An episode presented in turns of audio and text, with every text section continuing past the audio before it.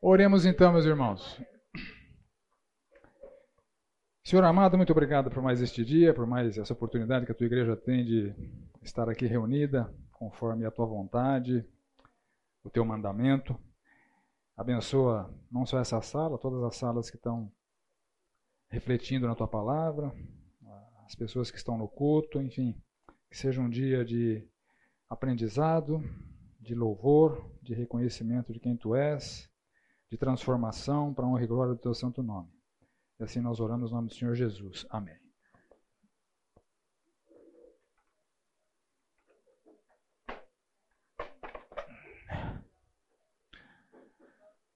Bom, estamos na nossa segunda aula. Na aula passada nós fizemos várias considerações preliminares. Começamos com o primeiro capítulo. Vou fazer uma breve recapitulação aqui. Vimos as questões que tratam da autoria data e destinatários da, da epístola. Vimos o contexto político daquela época, o cristianismo como religião ilícita, o judaísmo como religião lícita, Nero decretando a ilegalidade e promovendo a perseguição dos cristãos. É de propósito. É porque estava bamba, isso aqui me irrita que você não tem ideia, né? É irritante, né? Fica, eu pus o fiozinho justamente para calçar, mas obrigado, Patrícia.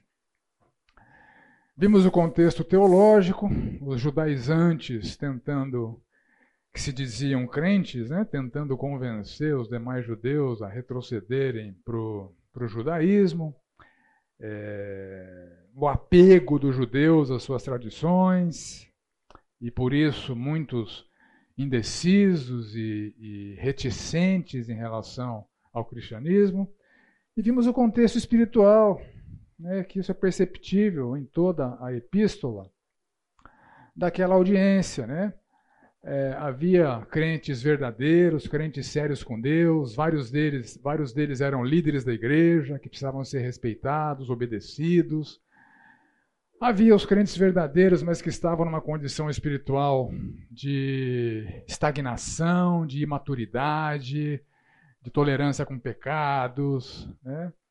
Havia os crentes nominais ou falsos crentes, né? as pessoas que estavam lá no meio da comunidade, mas ainda não eram verdadeiramente convertidas. Havia os judeus indecisos, né? o camarada que estava lá valorizando a antiga aliança, valorizando as tradições judaicas e não não estava se decidindo a abraçar a fé cristã.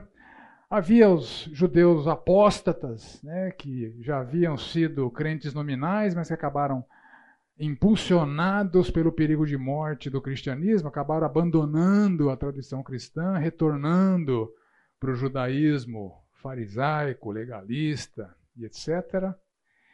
É, e os judeus céticos, né, aqueles que faziam parte da comunidade judaico-helenística, mas que rejeitaram o Senhor Jesus Cristo. Então, esse era o contexto político, teológico, espiritual. Vimos que no, na epístola A, essa foi a minha forma de dividir o conteúdo da epístola, né, além do, do, esboço sintético, né, que tratava da superioridade de Cristo em relação aos mensageiros anteriores, da superioridade da nova aliança em relação à aliança anterior, é, e os, os mandamentos finais né, e a despedida. Eu dividi num, numa síntese mais pormenorizada em seis repreensões na forma de reprovações e ameaças em 14 recomendações na forma de alertas e estímulos, 11 mandamentos finais. Apresentei os objetivos do curso, depois de ter colhido as expectativas de vocês. Ah, mostrei que a revelação de Deus no passado foi abundante, variada através dos profetas. Refletimos sobre a superioridade de Cristo em relação a esses mensageiros anteriores, verificamos quem é o Senhor Jesus Cristo à luz do que é apresentado na epístola, o herdeiro de todas as coisas, criador do universo, tão glorioso quanto Deus, expressão exata de Deus, igual ao Pai, sustentador do universo com a sua palavra poderosa, purificador de pecados, e está assentado à destra do Pai majestoso, posição de maior é, honra e autoridade. E verificamos a superioridade de Cristo, que ele é infinitamente superior a qualquer profeta, e começamos a ver os argumentos é, que defendem a superioridade de Cristo em relação aos anjos. O autor vai voltar nesse assunto é, mais para frente, dada a importância dessa questão, de realmente deixar claro que o Senhor Jesus Cristo é muito, muito, muito superior aos anjos, né, que eram seres grandiosos, admirados. Né. Uma coisa importante que eu mencionei, não sei se ficou registrado, e eventualmente para quem está aqui pela primeira vez, todas as citações do Antigo Testamento na carta aos Hebreus são da Septuaginta. Né? Expliquei que a Septuaginta era aquela versão é, chamada dos 70, né, que foi. A sua tradução foi iniciada no, no, durante o período do reinado do Ptolomeu Filadelfo, que sucedeu Alexandre o Grande ali na região do, do Egito. Né, ela surgiu especificamente na Alexandria do Egito. Tem a lenda né, que seis anciãos de cada tribo vieram para traduzir, todos traduziram igualzinho, né, quando compararam. Tudo isso é lenda, né? Tanto, tanto é lenda que ela não ficou pronta assim de bate pronta. Ela levou é, vários anos para ficar pronta. Né? Mas todas as citações são da Septuaginta, que é uma tradução para o grego dos escritos originais em hebraico e algumas coisas em aramaico, algumas coisas ali em Esdras e Daniel que estão em aramaico. Então, a Septuaginta é 100% é, grego. E eu esqueci de mencionar na aula passada, acabei colocando nesse slide aqui. Se você tiver curiosidade de conhecer a Septuaginta, ela está traduzida para o inglês nesse site e está traduzida, tá traduzida em português nesse site. Tá? É, só lembrando que a apostila fica disponível no site, tá bom? Da igreja. Então você não precisa se preocupar em tomar nota, a não ser que você queira, obviamente, né?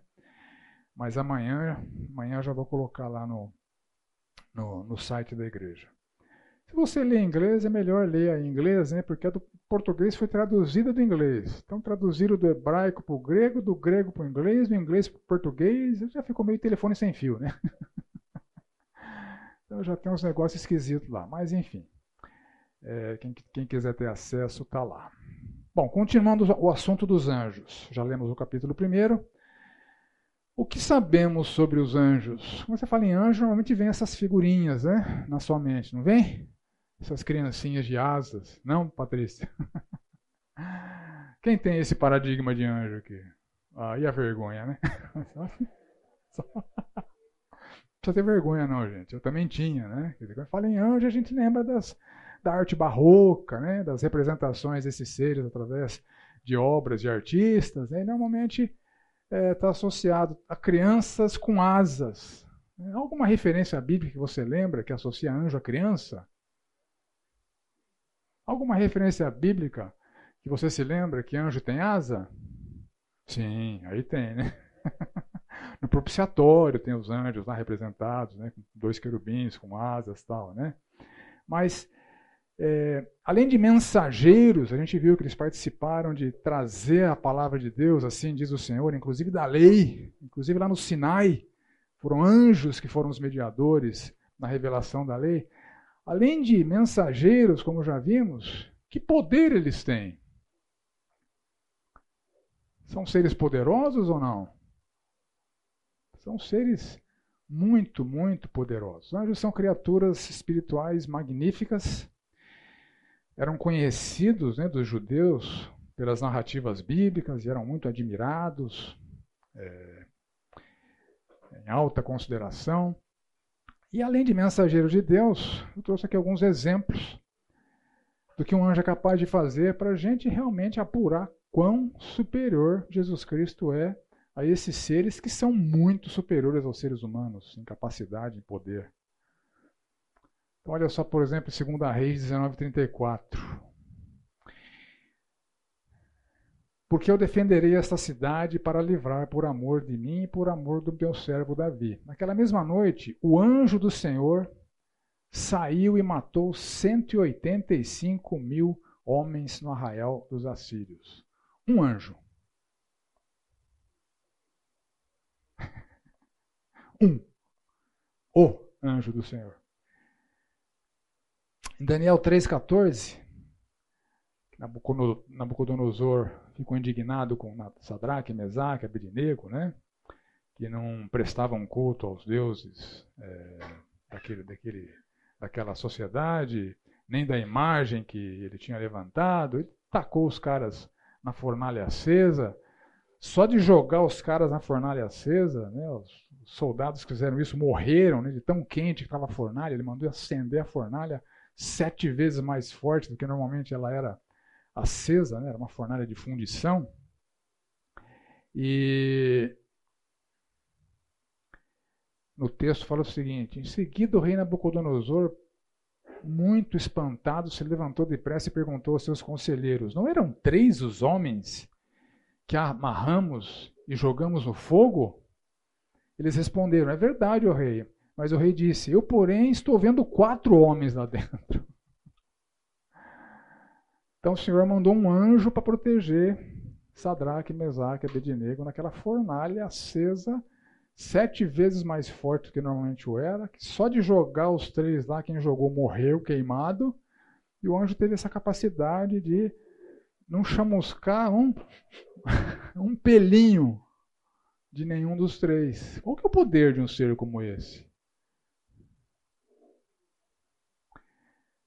Em 1 Crônicas 21, 15, Deus enviou um anjo a Jerusalém para a destruir. Um.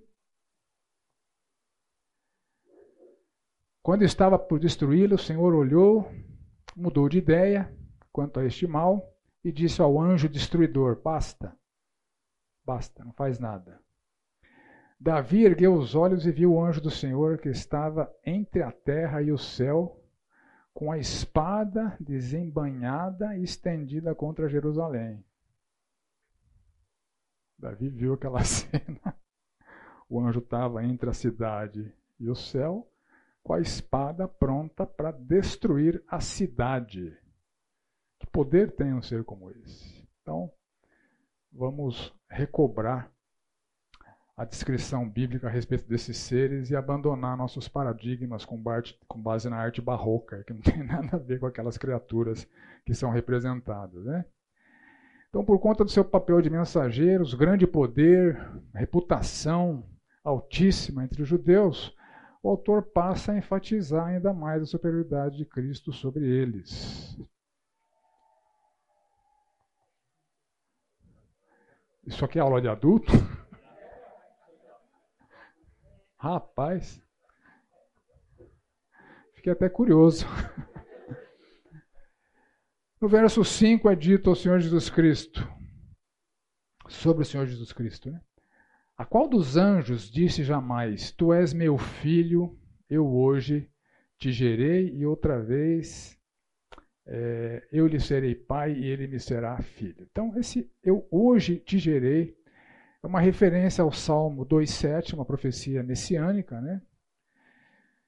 Salmo 2,7, proclamarei o decreto do Senhor, ele me disse, tu és meu filho, eu hoje te gerei. O autor de Hebreus está dizendo que essa é, afirmação ali dos Salmos é uma referência ao Senhor Jesus Cristo, que foi, entre aspas, gerado por Deus.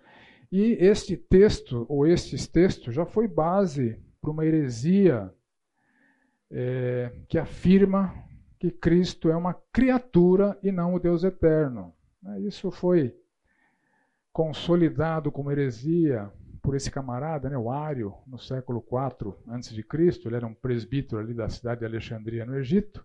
Ele formulou essa teologia que Cristo não era, Deus, não era o Deus eterno. Ele era como um anjo. Ele foi uma, um dia ele foi criado. Embora ele fosse superior aos anjos, ele foi criado. Ele não era uma criatura. Isso é uma heresia, né? Então, assim como um filho recebe as características do seu pai, Jesus é a essência de Deus. Né? Então, essa geração tem, tem esse simbolismo. Né? Ele é parte é, de Deus. embora gerado no ventre de Maria, encarnado, ele é o Deus eterno. Deus eterno, encarnado. E na pessoa humana do Senhor Jesus Cristo, as duas naturezas, a humana e a divina, coexistiam de maneira misteriosa, mas harmoniosa. Isso tem algumas implicações é, de uso dos atributos de Deus. Então, Jesus, que era eterno e imortal, precisou se tornar humano e mortal. Ele que era espírito precisou encarnar num corpo. Ele que era invisível ficou visível. Ele que era plenamente onisciente, é, você vê no sermão profético, lá quando perguntam para ele, Senhor, quando vai ser? Ele fala, não sei. Pô, Jesus não sabia, né? enquanto encarnado ele não sabia. Eventualmente ele demonstra alguma, alguma onisciência no diálogo lá com a mulher samaritana. Vai chamar seu, seu marido. A mulher não tem marido. Ele falou, é, eu sei, você não tem marido. Não, você já teve cinco. E esse que você vive não é seu marido. Então ele tinha alguma onisciência, mas não, não a completa onisciência de Deus. Né? Então, mas isso é assunto para Cristologia, né? É um outro curso. Mas é, ele é gerado, ele ficou humano, o autor de Hebreus vai falar que temporariamente ele ficou inferior aos anjos por causa da sua humanidade, né? mas é, foi um período é, provisório, transitório. Mas o fato é que a defesa do autor é que nenhum anjo se aproxima de ser divino como Deus e nem eterno como Deus. Os anjos são criaturas, embora criaturas magníficas e poderosas, eles são criaturas. E, eventualmente, no Antigo Testamento, eles também são chamados de filhos de Deus. Filhos de Deus. É uma referência ah, aos seres angelicais que consta lá em Jó, é, nos Salmos, né? Mas a comparação aqui é o seguinte: essa filiação, como é o pai em relação, como é o filho em relação ao pai, os anjos não têm. É porque o filho compartilha da mesma essência do pai, da mesma eternidade que o pai, da mesma autoridade que o pai, do mesmo poder que o pai. E se os anjos são infinitamente superiores aos seres humanos, Deus é infinitamente superior aos anjos. E Jesus está lá naquele patamar, não no patamar de cá. Né? Enfim, nenhum deles possuía essa mesma essência de Deus. Eu lhe serei por pai, ele me será por filho. Uma outra profecia do ungido, que está ali em 1 Crônicas 17, 11. É, ungido no hebraico é Messias, no grego é Cristo, né? então são sinônimos. E essa relação pai-filho nenhum anjo tem, e é mais, ainda mais, o autor de Hebreus fala no verso 6: todos os anjos de Deus o adorem, que é uma citação de Deuteronômio 32, 43. Alguém lê, por favor, Deuteronômio 32, 43? Lê em voz alta, por gentileza. Um de cada vez, por favor, senão vai tumultuar a aula.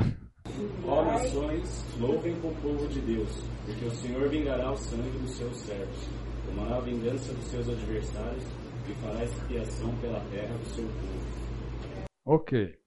Onde é que está todos os anjos de Deus o adorem aí? Pode procurar que você não vai encontrar nessa tradução aí. Alguma outra tradução? Alegrem-se com ele, ó céus, e todos os anjos de Deus o adorem. Alegre-se com o seu povo, a nações, e todos os seus anjos fortaleçam nele. Ok. Qual é a sua tradução, meu irmão?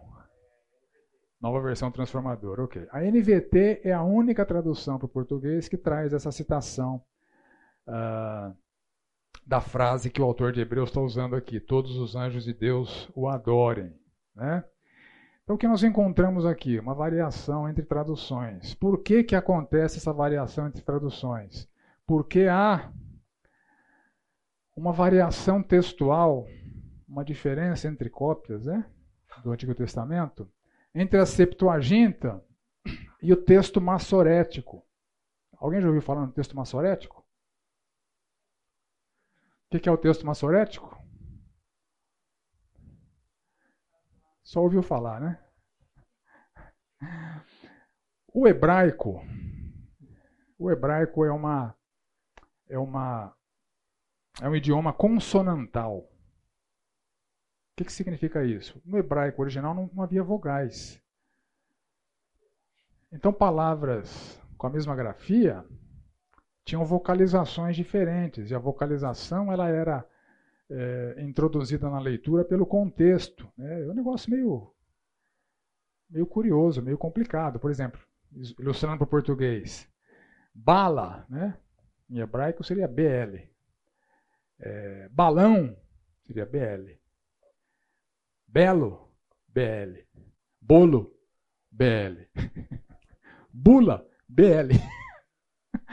Então, o contexto que dizia se era bala, balão, bola, bula. Né? Então, o que, que os maçoretas fizeram? Os maçoretas tiveram a ousadia de vocalizar o, o texto hebraico. Então, em cada contexto, eles vocalizaram as palavras para diferenciar umas das outras. Eu falei ousadia porque, na cabeça de um escriba tradicional raiz, alterar o texto original seria algo absurdo, uma afronta. Mas os maçoretas fizeram isso. Eles viveram ali na região é, da Gal... Né, dos tempos de Jesus, era a região da, da Galileia, especificamente em Tiberíades. Né? Viveram ali no século 50 a 900 depois de Cristo, né? que esse grupo de estudiosos produziu esse texto maçorético, que é o texto hebraico. Né?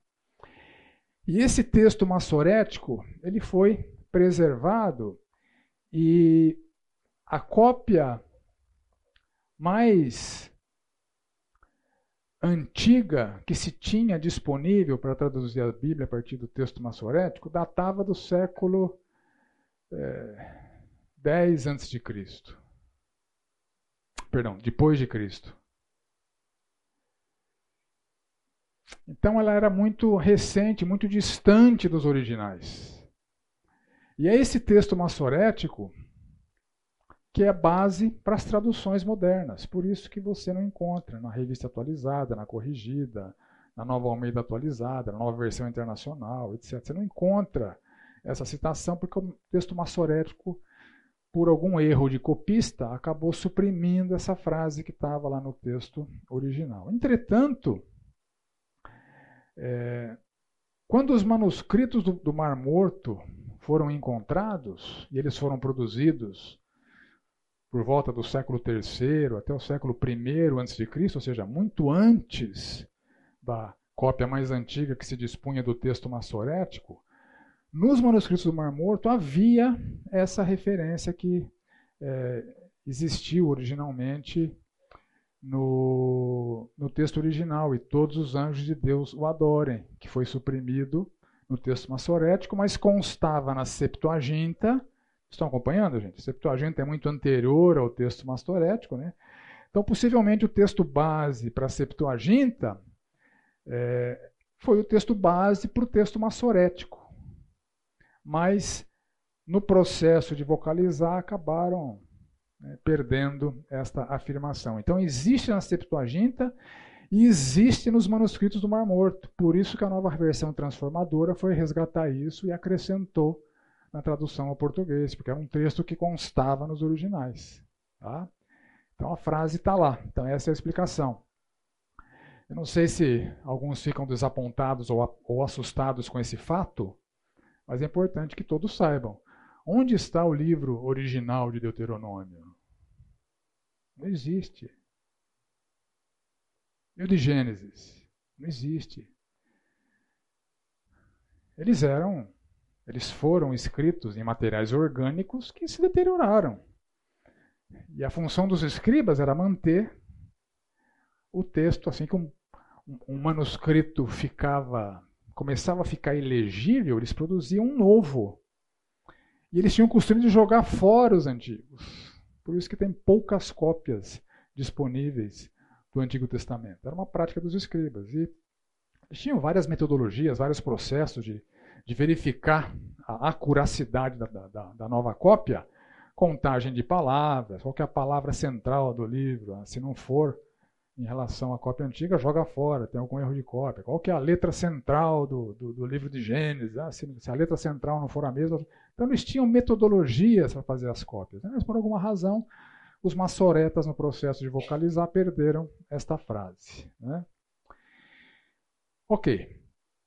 Então, ainda que os anjos tenham a sua glória e poder, né, eles são referenciados no Salmo como é, ventos, associados a ventos e labaredas de fogo. Né? O vento é um negócio poderosíssimo. Né? Lembra quando teve aquela micro, micro hein?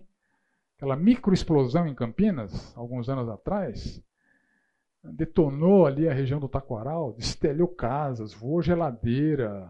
Né? No condomínio que tinha umas obras, tinha tratores, o vento virou trator. Né? Desceu a, a microexplosão. Então, a associação do poder angelical a ventos ventos têm um poder é, gigantesco, né? labaredas de fogo, né? coisas poderosas. Então, ainda que eles tenham sua glória e poder, nenhum deles compartilha a autoridade do Pai, como o Salmo diz, né?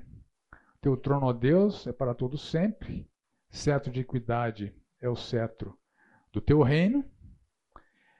Então, Jesus é corregente com o Pai, ungido com alegria, como ninguém mais, como nenhum anjo jamais o foi.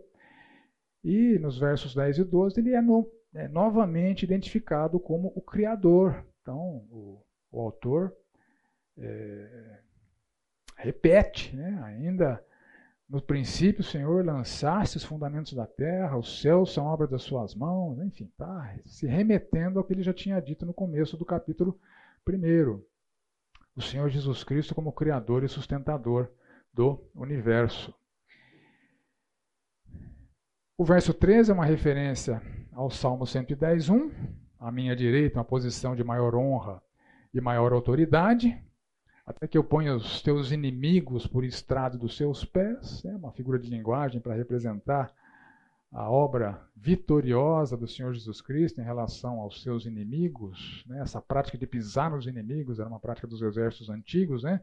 uma forma de humilhação dos inimigos. Né?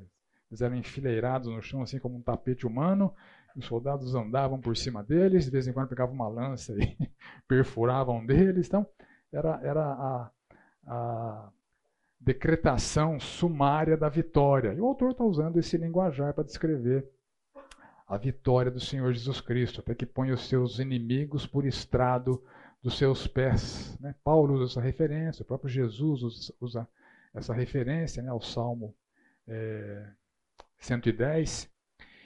E os anjos são, então, conforme o verso 14, mensageiros de Deus, mas infinitamente inferiores a Cristo, assim como os profetas o foram, mensageiros, mas mensageiros inferiores. E as suas próprias mensagens eram mensagens inferiores. Né? Então, além de terem participado da revelação da lei, se manifestaram várias vezes na Bíblia como mensageiros trazendo a palavra do Senhor e a gente vê, tanto no Antigo quanto no Novo Testamento, essa função angelical sendo desempenhada. Eu vou deixar os textos é, exemplificativos para vocês na, na apostila.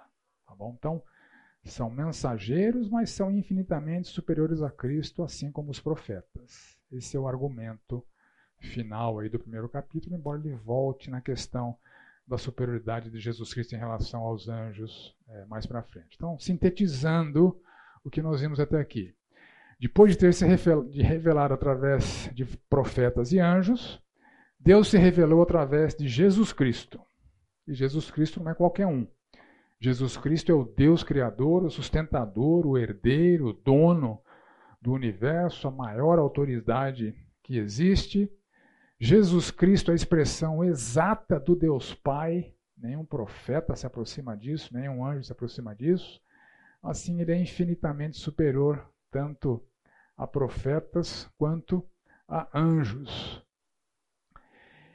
E a pergunta que não quer calar, como que os judeus, como que tinha judeu ainda rejeitando o Senhor Jesus Cristo? E Senhor Jesus Cristo, se você lê nos evangelhos, ele colecionou rejeição. E ele não veio só com mensagem, ele não veio só com palavras, ele veio com poder. Fazia milagres. As pessoas viam, se admiravam, o seguiam. Você vê em João 6, por exemplo, Jesus é, é tido como um grande profeta. Alguns querem fazer dele um rei para libertar é, a nação de, de Israel, ou Judá do domínio romano, e Ele tinha acabado de multiplicar pães e as pessoas o seguiam. E ele fala: Vocês estão aqui não por causa da mensagem, mas por causa da comida grátis. Ele intensifica o seu discurso. Fala de comer da sua carne, de beber do seu sangue. Né? Que, que precisamos fazer para realizar as obras de Deus? A obra de Deus é esta, que vocês creiam em mim. E aquilo foi decepcionante. E o texto fala que muitos dos seus discípulos o abandonaram. Eram discípulos, eram seguidores, viviam atrás dele, o abandonaram. Ele vira para os doze. Vocês querem vazar também? Vaza. Então, ele colecionou rejeição,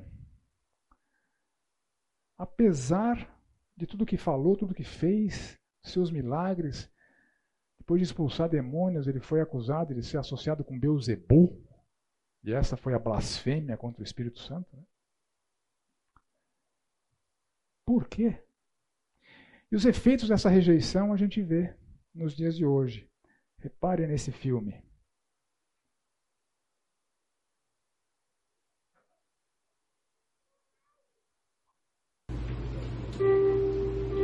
Está ouvindo?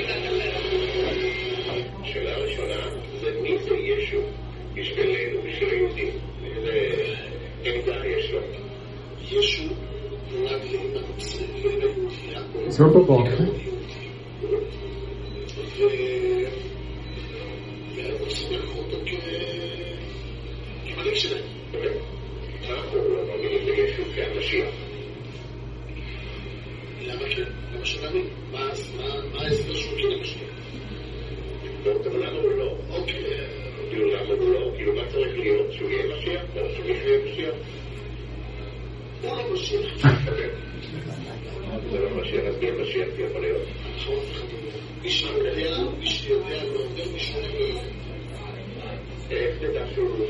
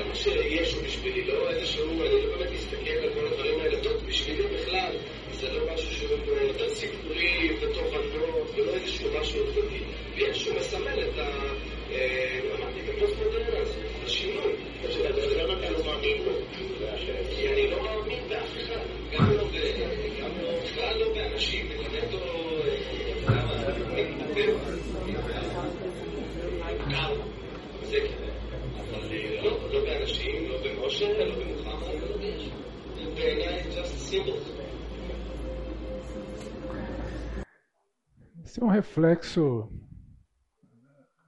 acho que traz uma boa amostragem do que os judeus são e pensam hoje, né? Vê que alguns são até respeitosos, né? Foi como Moisés, alguém para ser respeitado. Alguns são absolutamente desrespeitosos, né? Alguém para pessoas que não não pensam por si mesmas, né? E judeus céticos, né? Como esse último, um cara que não acredita em absolutamente nada. Uh, isso representa no que os judeus se tornaram em termos religiosos. Né? Tem os ortodoxos, que são muito apegados às suas tradições, mas em geral, independente do apego que eles tenham para as suas tradições, eles rejeitam o Senhor Jesus Cristo, porque são descendentes desse povo que rejeitou o Senhor Jesus Cristo, apesar das evidências tão abundantes e miraculosas, poderosas que acompanharam é, as mensagens do Senhor Jesus Cristo, atestando a sua divindade. Mas o apego às tradições foi muito maior do que isso, por isso que há céticos e note que isso pode acontecer nos dias de hoje. Né? O apego às tradições pode nos afastar da palavra de Deus. Ok, entramos no capítulo 2 então. Alguma pergunta por até aqui? Alguma contribuição? Eu fui em Israel, tem uns dois dias lá, um rapaz que orientava a gente, falava o que aconteceu naquele lugar, citava a Bíblia, sabe a Bíblia de ponta cabeça, porque sabe a situação e sabe o que foi falado. Sabe tanto do lado mais católico como do lado mais protestante. Ele falou assim, eu não creio nada, eu sou laico. Não em nada, né? E ele sabe tudo, como ele consegue ouvir tudo e é. não crê em nada. Não é esse, não é, não é esse, esse guia aí que é argentino também? Não, porque tem um guia. Porque tem um guia lá que é da Argentina. Então explica, né? Então, brincadeira. Como é judia? É, porque o pessoal daqui, o pessoal daqui foi para lá e pegou um guia argentino, que era a mesma coisa, né? A camarada sabia de tudo, ela, tava, ela tá contando, né, só para ficar registrado, a experiência dela lá visitando Israel, que o guia conhecia até a Bíblia, o Novo Testamento ele conhecia? Conhecia a Bíblia e permanecia incrédulo, ateu, igual o diabo, né? Conhece a Bíblia, mas não acredita. Mas vamos lá. Capítulo 2. Por esta razão importa que nos apeguemos com mais firmeza às verdades ouvidas, para que delas jamais nos desviemos. Se, pois, se tornou firme a palavra falada por meio de anjos, e toda transgressão ou desobediência recebeu justo castigo, como escaparemos nós se negligenciarmos tão grande salvação, a qual, tendo sido anunciada inicialmente pelo Senhor, foi-nos depois confirmada pelos que a ouviram? Dando Deus testemunho juntamente com eles por sinais, prodígios e vários milagres, e por distribuições do Espírito Santo segundo a sua vontade. Pois não foi a anjos que sujeitou o mundo que há de vir, sobre o qual estamos falando Antes alguém em certo lugar deu pleno testemunho dizendo: Que é o homem que dele te lembres? Ou o filho do homem que o visites? Fizeste-o por um pouco menor que os anjos, de glória e honra o coroaste e o constituíste sobre as obras das tuas mãos. Todas as coisas é, sujeitaste debaixo dos seus pés. Ora, Desde que ele sujeitou todas as coisas, nada deixou fora do seu domínio. Agora, porém, ainda não vemos todas as coisas a ele sujeitas. Vemos, todavia, aquele que, por um pouco, tendo sido feito menor que os anjos, Jesus, por causa do sofrimento da morte, foi coroado de glória e de honra, para que pela graça de Deus provasse a morte por todo homem. Porque convinha que aquele por cuja causa e por quem todas as coisas existem, conduzindo muitos filhos à glória, aperfeiçoasse por meio de sofrimentos o autor da salvação deles. Pois tanto o que santifica como os que são santificados, todos vêm de um só. Por isso que é, por isso é que ele não se envergonha de lhes chamar irmãos, dizendo: A meus irmãos declararei o teu nome, cantar-te-ei louvores no meio da congregação. E outra vez, eu porei nele a minha confiança e ainda eis aqui estou e os filhos que Deus me deu. Visto, pois, que os filhos têm participação comum de carne e sangue, destes também ele, igualmente, participou para que por sua morte destruísse aquele que tem poder sobre a morte, a saber, o diabo, e livrasse todos que, pelo pavor da morte, estavam sujeitos à escravidão por toda a vida. Pois ele, evidentemente, não socorre a anjos, mas socorre a descendência de Abraão. Por isso mesmo convinha que, em todas as coisas, se tornasse semelhante aos irmãos, para ser misericordioso e fiel sumo sacerdote nas coisas referentes a Deus e para fazer propiciação pelos pecados do povo.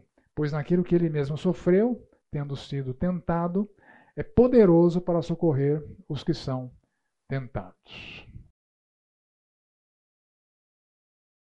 Bom, algumas, como eu tenho feito, né? Algumas questões preliminares, algumas, né? Tem várias, mas eu elenquei algumas questões preliminares que surgem numa primeira leitura de um capítulo como este, né?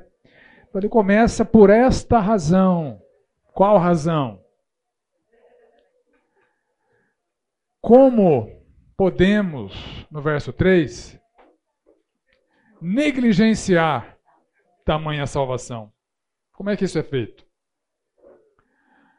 O que acontece aos que negligenciam tão grande salvação? Se no capítulo anterior Jesus é apresentado como infinitamente superior aos anjos, por que aqui ele é apresentado menor que eles por certo tempo? Parece incoerente? Se ele tem toda a autoridade, conforme o verso 8, por que ainda não vemos todas as coisas a ele sujeitas? E o verso 14. O diabo já foi destruído? Está escrito aqui, né?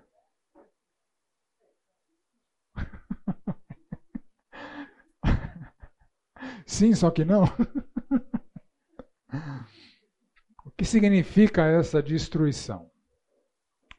Jesus foi tentado, segundo o verso 18. Ele poderia ter pecado?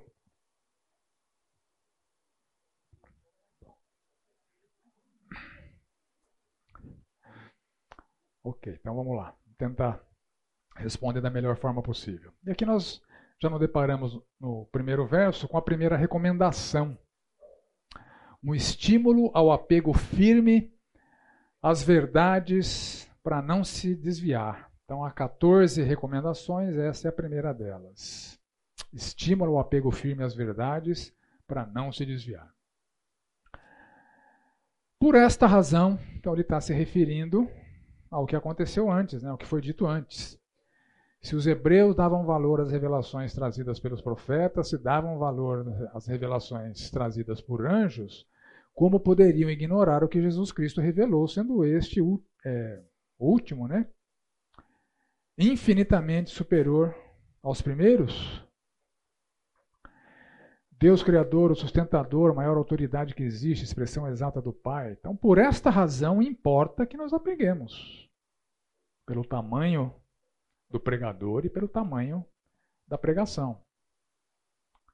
Importa que significa é necessário, é mandatório, né? nós precisamos, é um apego firme às verdades ouvidas para não haver desvio, nem desvio moral, que era uma triste realidade daquela comunidade. Ele vai tratar disso, é, por exemplo, no capítulo 10, no capítulo 12, né? Viver deliberadamente em pecado, né? passar pela disciplina de Deus por conta de falta de santidade. Então havia desvios morais ali importantes. Então apegou firme às verdades para não haver desvio nem moral e nem teológico, que também é pecaminoso. Apego às tradições extra-bíblicas do farisaísmo de aparências legalista vigente na, naquela comunidade, naquele primeiro século. Na, na antiga aliança, que foi substituída pela nova, insistir no que Deus cancelou é pecado, é pecaminoso.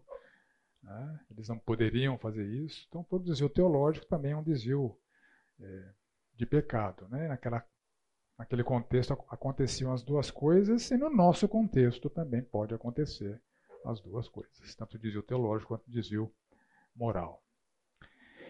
Aqui ele está enfatizando um conceito que a gente vê presente ali em Tito, quando Paulo escreve a Tito, embora Paulo não seja autor da Epístola aos Hebreus, a gente tem que pensar na Bíblia como uma unidade, né? Porque é o mesmo Espírito que revelou tanto a Paulo quanto para o autor de Hebreus, enfim o Espírito revelou o seguinte: é, uma condição para quem deve ser líder na igreja é que ele seja apegado à palavra fiel que é segundo a doutrina, de modo que ele tenha poder tanto para exortar pelo reto ensino, como para convencer os que contradizem. Então, eu apego à palavra fiel que dá o poder necessário para alguém ser um líder, é, um pastor, na igreja do Senhor Jesus Cristo. Porque é pela palavra que são feitas as exortações e o convencimento dos contradizentes. Se exorta quem está em pecado, se convence quem está contradizendo. Se exorta quando há desvio moral e você convence quando há desvio teológico doutrinário. Para fazer isso tem que ser apegado à palavra fiel. E é isso que o autor está dizendo aqui: importa que nos apeguemos com mais firmeza às verdades ouvidas para combater os desvios morais e para combater os desvios teológicos. Distância da Bíblia, já disse isso, né? significa, significa distância da sã doutrina e distância da santidade. Ou a Bíblia te afasta dessas coisas, ou essas coisas te afastam da Bíblia. Lembrando né, do contexto político, cristianismo, religião ilícita, judaísmo lícito, a epístola foi, foi escrita logo após a perseguição instituída aos cristãos, vários deles já tinham sido presos, vários dos hebreus aqui da audiência já tinham sido presos. Abandonar o cristianismo e retornar ao judaísmo significava eliminar o risco de vida em muitas situações. Contexto teológico, havia os judaizantes, é,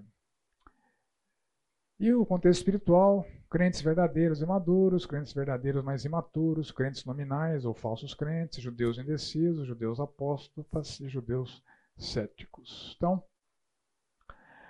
apeguemos-nos com mais firmeza, uma firmeza superior, o mensageiro é muito superior, a mensagem é muito superior, para que jamais nos desviemos como certos grupos ali já estavam se desviando ou já haviam se desviados ou estavam com vontade de se desviar.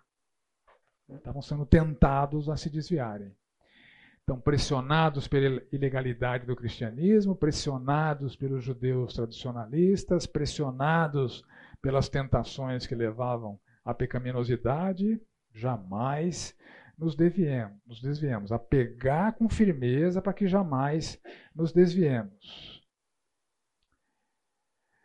Então Jesus Cristo apresentou verdades que foram ouvidas, precisavam ser acatadas tanto lá quanto cá. O que Jesus Cristo revelou não pode ser desprezado, diminuído, desconsiderado. A salvação pela graça, exclusivamente mediante a fé na expiação, como um dom de Deus, sem mérito humano, contrariando a tradição judaica, contrastando com aquela confiança no pertencimento à raça superior. Eu sou judeu, eu estou garantido. Porque eu sou judeu, eu estou garantido. porque eu sou capaz de me manter puro diante de Deus, eu estou garantido. Em Lucas 18 tem eh, essa, essa realidade muito bem representada ali na oração do fariseu e na oração do, do publicano, né? O fariseu em pé orava de si para si mesmo, dizendo: Ó oh Deus, graças te dou por, porque não sou como os demais homens. oh, Senhor, obrigado por mim. Então essa era essa era a moral que aqueles que muitos daqueles que aqueles judeus tinham, né? Esse ar de superioridade em relação aos demais, esse ar de aceitação pela raça, de aceitação pela sua capacidade de não ser como os demais. E aqui nos deparamos então, nos versos 2 a 4, com a primeira repreensão, uma ameaça de castigo àqueles que forem negligentes às verdades reveladas pelo Senhor Jesus Cristo. Lembra que há seis repreensões, né? Na forma de é, ameaças e reprovações. Então aqui tem uma ameaça. Ameaça de castigo aos negligentes. Os versos 2 a 4. Então, o argumento do autor é muito simples, é muito fácil de entender. Se as transgressões à antiga aliança, a lei é, que foi mediada por anjos, né, não ficaram impunes, se quem transgredia a legislação do Sinai? Não ficava impune, e se aquelas revelações são muito inferiores à palavra de Cristo, que foi revelada por ele próprio, por seus apóstolos, confirmada pelo Espírito Santo, então o autor aqui indica uma clara proporcionalidade entre a severidade da transgressão e a intensidade da punição. Pô, você que transgredir a lei podia morrer? apedrejado, etc. E aqui estamos diante de quem é maior que a lei, de uma mensagem que é maior que a lei. O que, que vocês acham que vai acontecer? Uma ameaça. Uma ameaça clara. Em função da, importância da mensagem do mensageiro, a severidade, a intensidade, a severidade da transgressão é maior e a intensidade da punição também é maior. Então, assim, o autor vai dar ainda mais ênfase a superioridade da mensagem, a superioridade de Cristo. Né? A ameaça, assim como os anjos são inferiores a Cristo e a lei mosaica é inferior ao Evangelho, a lei não salva, ela só evidencia o pecado, isso a gente vê claramente em Romanos capítulo 3.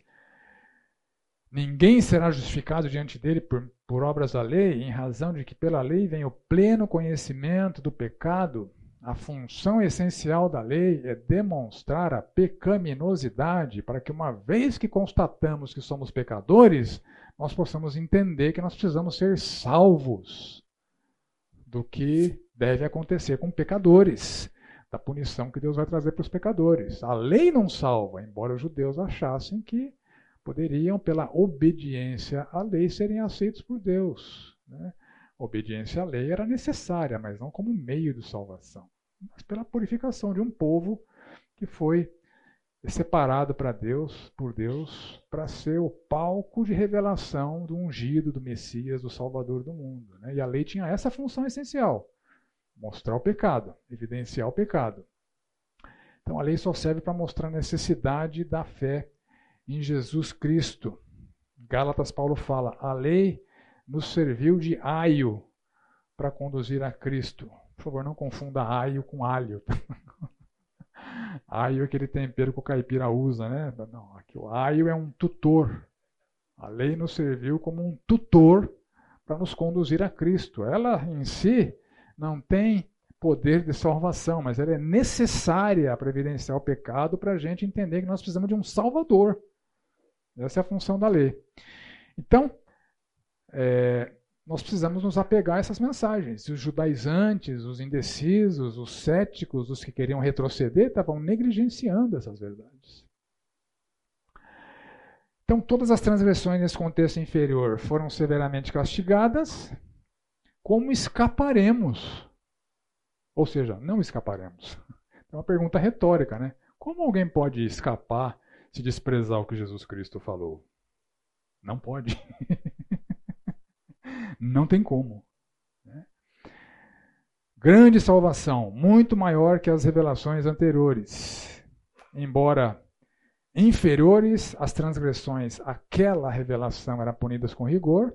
Imagine o tamanho do rigor, a negligência a Jesus Cristo e a sua nova mensagem. O autor está ameaçando de morte né, aquela, aquela audiência. Vocês querem morrer? Como morriam os que desprezavam? Aqui também. Aqui também, né?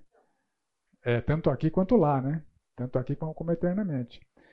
É, no Novo Testamento, por exemplo, você vê em 1 Coríntios 11, aquele eufemismo de Paulo, né? Por isso que há muitos entre, entre vós que já dormem.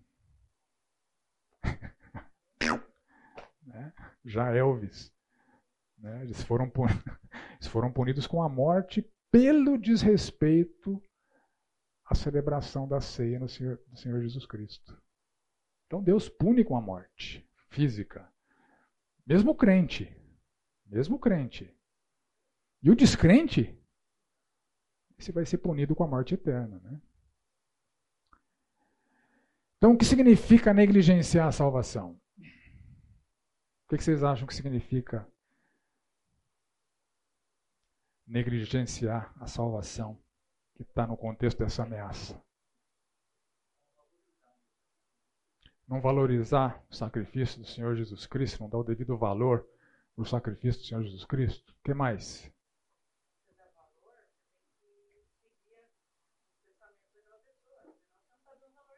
obedecer, né? Obedecer os ensinamentos do Senhor Jesus Cristo, obedecer os mandamentos do Senhor Jesus Cristo, você valorizar né, a salvação do Senhor Jesus Cristo, né? Você reconhece Jesus como Salvador, mas você também reconhece Jesus como Senhor.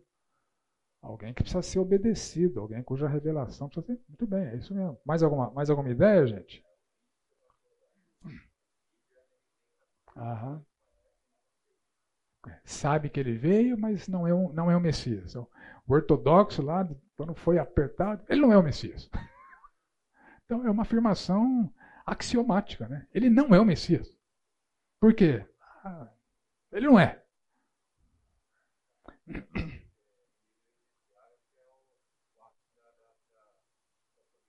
Da soberba, né? Está dizendo aqui, o Ronaldo está dizendo que negligenciar a salvação é uma manifestação de soberba, né? de achar que pode é, não concordar com o Senhor Jesus Cristo, né? Ah, não, isso aqui é muito. Isso que o Senhor Jesus falou não vale para hoje, né? Isso aqui é para aqueles tempos só, enfim. Tem várias racionalizações nesse, sentido, né? Eu penso que esse é o grande tema da carta, esse grande alerta contra a negligência ao Senhor Jesus Cristo.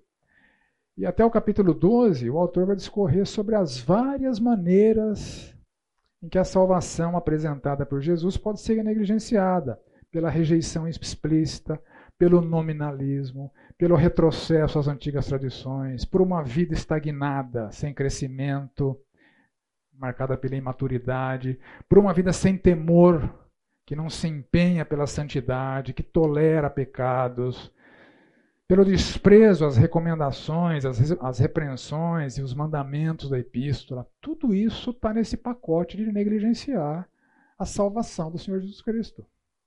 Esse é o tema de Hebreus. Esse é o grande tema de, de, dessa epístola. Então, a mensagem do Salvador não pode ser negligenciada e o autor vai dar mais ênfase na grandiosidade é, da mensagem de Cristo. A salvação anunciada por Cristo foi confirmada pelas primeiras testemunhas, as testemunhas oculares ali que estavam presentes quando Jesus Cristo ensinava, né? João, ao escrever a sua epístola, ele fala o seguinte: é o, que, é, o que era desde o princípio, se remetendo à eternidade de Cristo, o que temos ouvido, ele está dizendo o seguinte: eu estava lá, eu, eu ouvi ele falar. O que temos visto com nossos próprios olhos, eu vi o Senhor Jesus, eu vi ele realizar as obras que ele realizou, fui testemunho ocular o que contemplamos e com as nossas mãos apalparam. Isso aqui era nitidamente um combate ao gnosticismo, que afirmava que o Senhor Jesus Cristo não era material, ele era um ser imaterial. Não, ele era material, ele era um homem encarnado, ele precisava morrer, para isso ele precisou encarnar. Eu apalpei, ele estava lá de carne e osso. Né?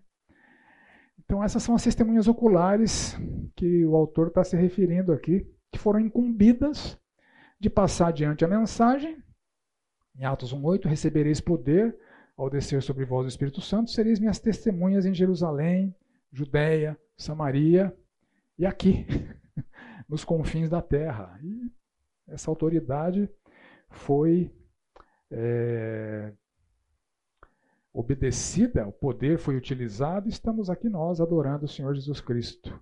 Então, o próprio Deus dá testemunho, juntamente com as testemunhas originais, testemunhas oculares, agindo de maneira sobrenatural através do Espírito Santo, para demonstrar a veracidade e a importância do Evangelho do Senhor Jesus Cristo.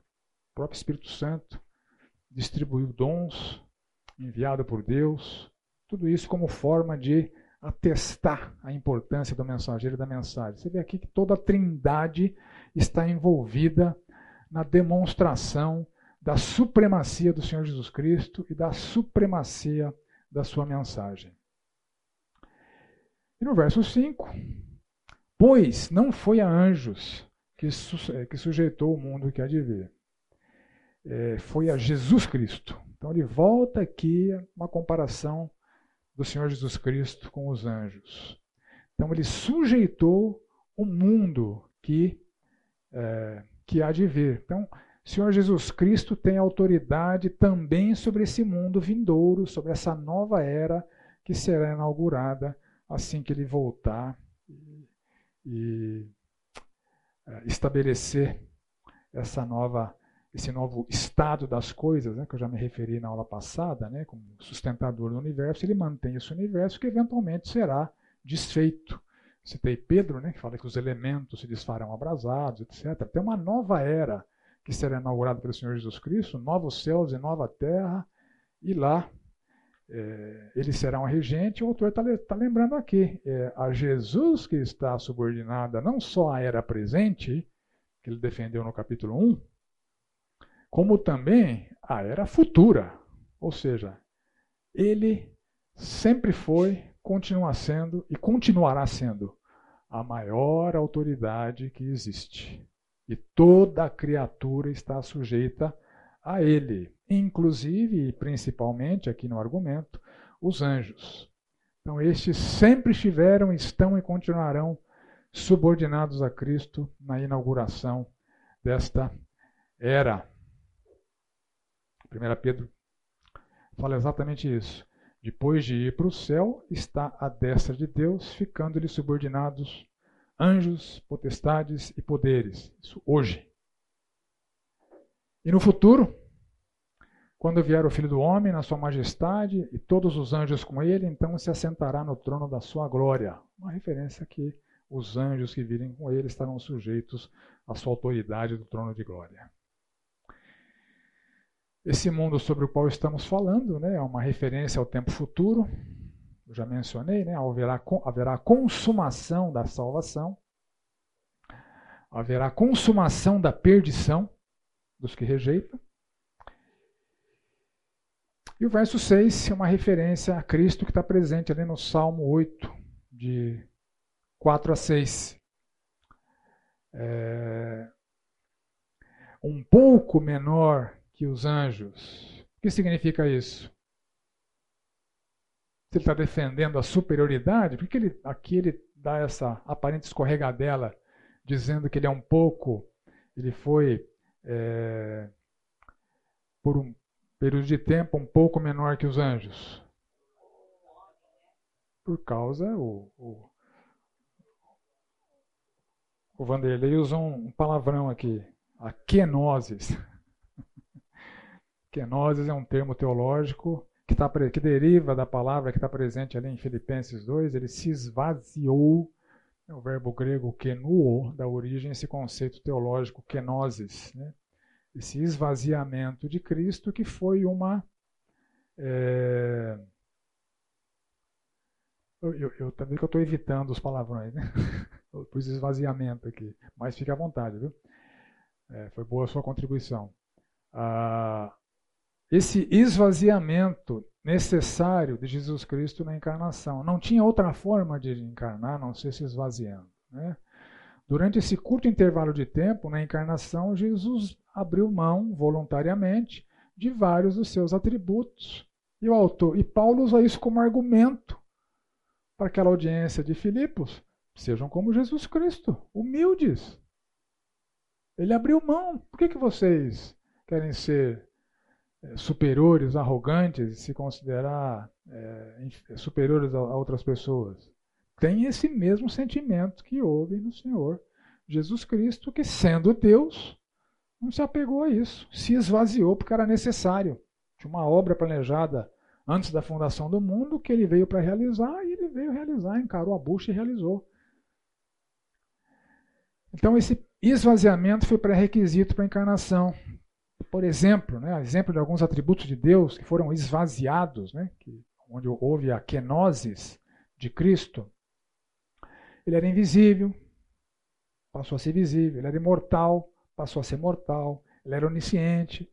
Né, essa onisciência não foi plena, eu citei lá o sermão profético. Mas ele foi coroado de glória e de honra como nenhum anjo. Enquanto mortal, você pode até pensar que ele é, é, humanamente inferior aos anjos, mas ele é coroado de, de glória e de honra como nenhum anjo nunca foi. Né? E o verso 7 ainda. Ah, Constituíste sobre as obras, uma referência à autoridade do Senhor Jesus Cristo sobre toda a criação. Você vê que ele está repetindo coisas que ele já falou no capítulo 1. Né? Todas as coisas debaixo dos seus pés, nada fora do seu domínio. Então, é, a repetição faz parte da metodologia de ensino aqui na carta aos Hebreus. Você vê que os temas eles são recorrentes, eles são repetidos. Aqui ele está repetindo o que ele já havia falado. Nada ficou debaixo do domínio do Senhor Jesus Cristo ainda não vemos todas as coisas a ele sujeitas. O que vocês acham que isso significa? Ele é autoridade, ele está no trono, ele está à destra de Deus, tudo está sujeito a ele, mas nós ainda não vemos.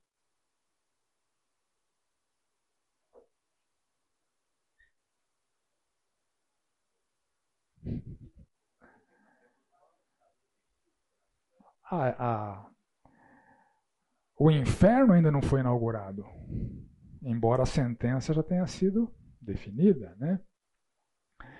Então, é, essa realidade da supremacia de Cristo, que é um fato, ela pode não ser observável, mas ela já é um fato. O homem não vê porque o mundo futuro ainda não foi inaugurado. Lá nós veremos com os nossos próprios olhos. Aqui esse fato ele não é observável. Então, os ímpios aparentemente estão impunes. As pessoas continuam praticando iniquidades e a gente tem hora que clama para Deus, mas Deus faz alguma coisa. Espera, calma. É. Os, os que sofriam nas mãos dos algozes no Novo Testamento, a mensagem de esperança é escatológica espera, seja perseverante, seja paciente, a justiça será feita. O ímpio será punido nesse futuro que será é, inaugurado. As injustiças serão devidamente punidas é, nesse estado. Por isso que nós não vemos. Pessoas estão rejeitando as boas, as boas novas e sofrendo a condenação eterna. Satanás e os seus demônios continuam agindo, embora subordinados à autoridade do Senhor Jesus Cristo, eles ainda têm a permissão de agir nesse mundo. A gente vai ver que essa ação ela é limitada. Né? Mas eles já são apresentados como derrotados, como condenados e limitados por Deus. No verso 14 a gente leu lá, né?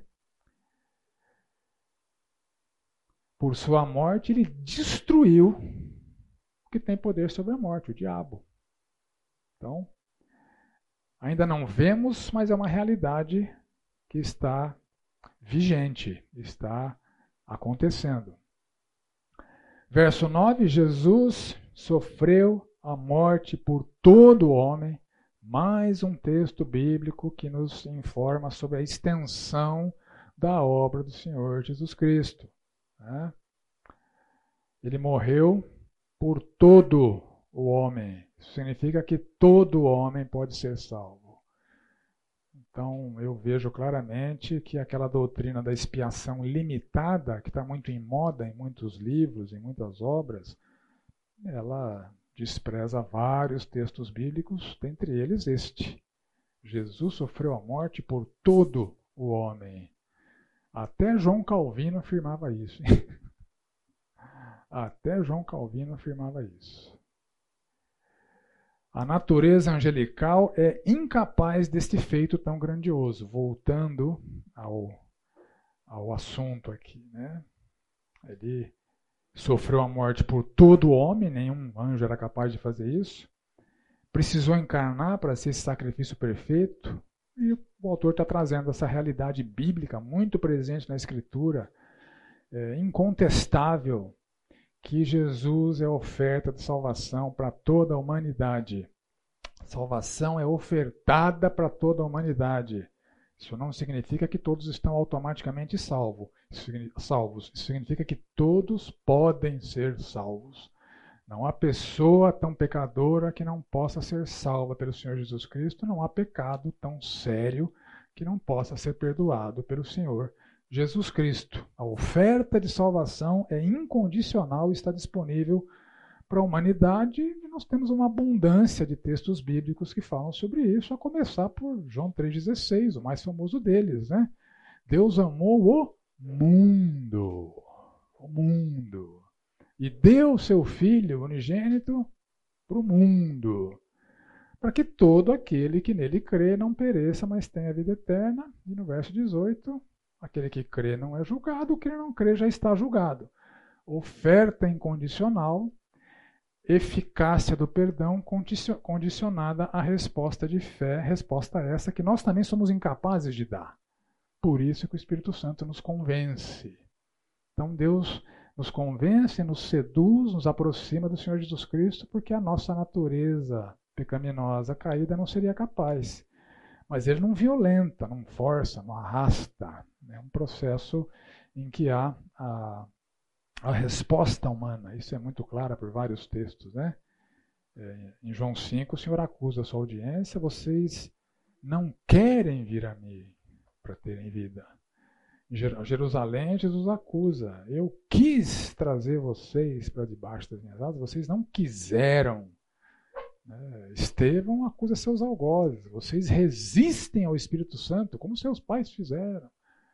Então você vê que o processo de convencimento do Espírito Santo, ele não é violentador da liberdade humana. A gente pode resistir, mas sem a ação do Espírito Santo ninguém creria. Então isso muda a nossa perspectiva de Deus. Nós estamos diante de um Deus salvador, missionário, amoroso, que deseja que todos os homens sejam salvos. Está na Bíblia, 1 Timóteo 2,4. Deus deseja que todos os homens sejam salvos. Ele está empenhado por convencer as pessoas de que o Evangelho é verdadeiro. Em Apocalipse 22, o Senhor Jesus fala o seguinte: O Espírito e a noiva dizem: Vem. Aquele que ouve, diga: Vem. Aquele que tem sede, venha. E quem quiser, receba de graça a água da vida. Esse é o nosso Deus, empenhado pela salvação de toda a humanidade, que não deseja que nenhum pereça, Entretanto, a consumação da salvação está vinculada à resposta humana e nessa, nessa equação tem a liberdade humana de se deixar levar pelo Espírito à fé ou não. Mas a afirmação do autor é que é muito importante. Jesus sofreu a morte por todo homem. Bom, Deus que Deus decidiu salvar muitos, verso 10, aperfeiçoou Jesus pelo sofrimento. Pergunta que, que surge aqui, mas se Jesus foi aperfeiçoado, significa então que ele era imperfeito? Então, eu estava conversando com o Vanderlei ainda, antes de começar a aula, a gente estava concordando né, com essa realidade. A gente não constrói teologia com base em um versículo. A Bíblia você interpreta com a própria Bíblia. Né?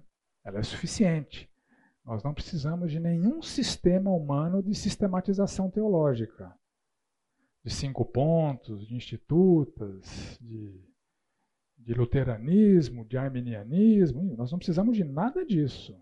Né? Então, eu sempre recomendo para meus alunos que não se identifiquem com nenhum rótulo.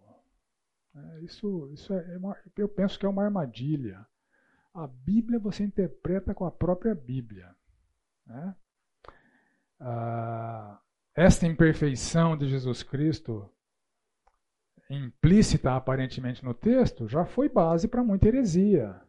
Não é isso que o texto está dizendo. O, o texto está dizendo é o seguinte: a morte do Senhor Jesus Cristo, o Deus homem, foi o sacrifício perfeito. Então é nesse sentido que ele foi, entre aspas, aperfeiçoado. Então há uma limitação na comunicação da verdade para seres humanos, verdades tão elevadas que são comunicadas com palavras inteligíveis para nós. Então nós precisamos pensar em Cristo como tendo sido aperfeiçoado, ou seja, ele encarnou para ser o sacrifício perfeito. Então a encarnação foi este aperfeiçoamento. Ele precisava ser mortal para morrer. Simples assim. Oi? Uma outra, uma, é, o Vanderlei está tá, tá é, levantando um, um, outro aspecto que pode trazer confusão. Olha, se ele, se ele é, aprendeu, ele não era Deus, como é que Deus pode aprender alguma coisa? Na, na própria kenosis, o aprendizado fez parte deste aperfeiçoamento do Senhor Jesus Cristo. Você lembra a descrição de, de Lucas? da criança Jesus Cristo, que o menino crescia em sabedoria, em graça. Isso é inerente à condição humana. É inerente à condição humana e ele se tornou 100% humano. Então, embora tenha aprendido, crescido em sabedoria enquanto humano, a plenitude da divindade estava ali, mas faz parte da kenosis. O volume de informação que cabe na cabeça dele era limitado. Por isso que ele não sabia né, o dia e a hora. Naquele momento. Hoje ele sabe, viu, gente? Não tenha dúvida que hoje ele sabe. Voltou, após a ressurreição, ele voltou a ter a plenitude dos seus atributos que foram esvaziados no breve período da encarnação. Né? Então, não há nenhuma afirmação na carta aos Hebreus que diminui a grandiosidade do Senhor Jesus Cristo. O argumento é justamente o contrário. Não pode afirmar a partir do que o autor está dizendo aqui, menor que os anjos, foi aperfeiçoado, aprendeu alguma coisa. Não são palavras que depreciam o Senhor Jesus Cristo.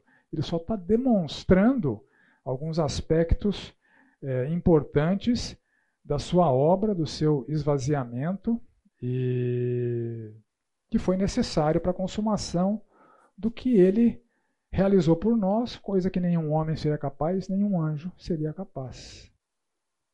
Então, sempre mente isso. O argumento da carta não é depreciativo ao Senhor Jesus Cristo. Ao contrário, ele é de pura exaltação.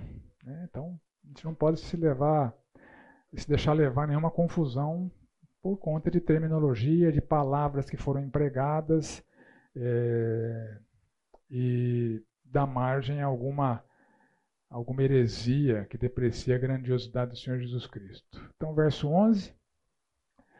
Foi enviado por Deus, viabiliza a santificação aos homens, que também são criados por Deus, tanto o que santifica quanto os que são santificados, todos vêm de um só. Então, a salvação também engloba a santificação.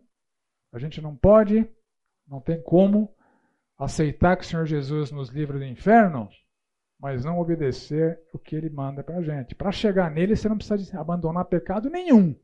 Você chega como ele está, como você está.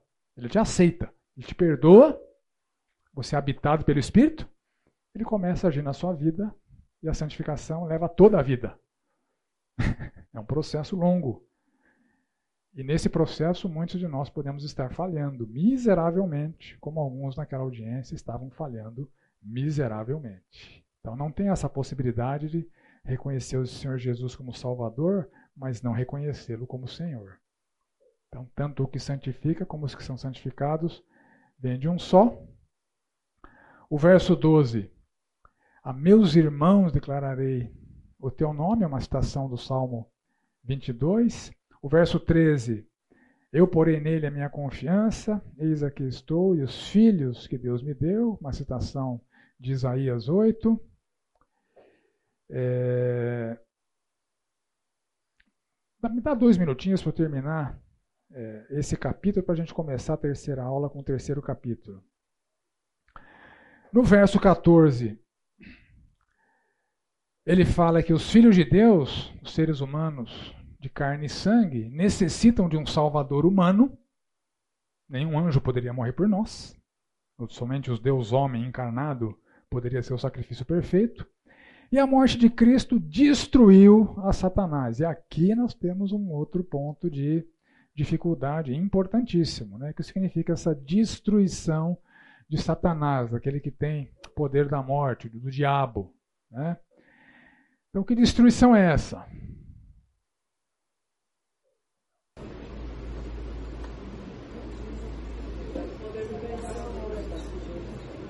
Então, há uma libertação do poder do pecado, que aqui o termo integrado foi destruição, destruição do poder que Satanás tinha de manter os homens escravizados ao pecado. Isso foi destruído. Oi? É a morte. Então ele destruiu Satanás que tinha poder de manter as pessoas na morte eterna. Porque a igreja de Cristo está lutando contra o inferno, as portas do inferno não prevalecerão contra ela. Então, tudo isso, né? Então, essa destruição e esse poder é, é o mesmo conceito presente em João 3,8. João 3,8, o apóstolo fala o seguinte: aquele que pratica o pecado procede do diabo, porque o diabo vive pecando desde o princípio. Para isso se manifestou o Filho de Deus para destruir as obras do diabo. É o mesmo conceito. Né? A palavra empregada por, pelo autor de Hebreus é uma palavra sinônima dessa palavra empregada por João. A palavra aqui em hebreu significa tornar indolente ou sem vitalidade, inativo, inoperante. É, fazer uma pessoa ou coisa não ter mais eficiência, privar de força, privar de influência, privar de poder. Isso, é isso que significa a palavra. E a palavra que João usa é, é parecida: anular, subverter, privar de autoridade, dissolver, demolir, destruir, derrubar, pôr de lado. Né? Então, Jesus anula, essa mesma palavra é usada, é usada em Romanos, a mesma palavra de Hebreus é usada em Romanos no, no seguinte verso, 3,31. Anulamos, pois, a lei pela fé. Então, é, é, é esse mesmo anular que está sendo empregado o Satanás. Ele foi anulado. Né? Porque a igreja está no ataque contra o inferno. Mateus 16 fala que as portas do inferno não prevalecerão contra a igreja. O diabo, que é o grande instigador do pecado que condena o homem, é, esta, este ato de instigar não escraviza mais, nós somos libertos da escravidão ao pecado pela obra de Cristo. Embora a sua ação no Éden tenha trazido a morte a todo homem, tanto física quanto é, é, eterna, por um só homem entrou o pecado no mundo, pelo pecado a morte, assim a morte passou a todos os homens porque todos pecaram, é o que Paulo afirma lá em Romanos 12. Esse sistema que cega e mata, conforme Paulo nos ensina ali em 2 Coríntios, nosso evangelho está encoberto para os que estão perecendo e que está encoberto, onde o Deus desta era cegou o entendimento dos descrentes. Então há uma ação satânica cegando os descrentes, mas essa ação satânica de cegar, de provocar a morte, de matar, ela é reversível com a obra do Senhor Jesus Cristo, por isso que o, o crente é iluminado ele é liberto desse império das trevas por conta da obra do Senhor Jesus Cristo. E eu entendo que por conta disso, que lá quando Apocalipse 20 fala que ah, vi descer do céu, blá, blá, ele segurou o dragão, a antiga serpente, que é o diabo, Satanás, o prendeu por mil anos. Então, esse aprisionamento de Satanás por mil anos, essa é uma das interpretações, né? Significa justamente essa contenção que o autor de Hebreus está se referindo aqui. Significa justamente essa prevalência da igreja sobre as portas do inferno. Significa justamente essa libertação da cegueira espiritual, da escravidão ao pecado. Então, é, é nesse sentido que o diabo está destruído, mas ele vai ser aniquilado. É, não, perdão, ele nunca será aniquilado. Ele será, juntamente com os seus demônios, juntamente com os incrédulos, lançados no lago de fogo, onde estarão condenados a um castigo eterno, é, diferentemente dos que são salvos. Então, nenhum, nenhum anjo teria essa capacidade, essa autoridade de aniquilar Satanás, de destruir Satanás, de amarrar Satanás. Né?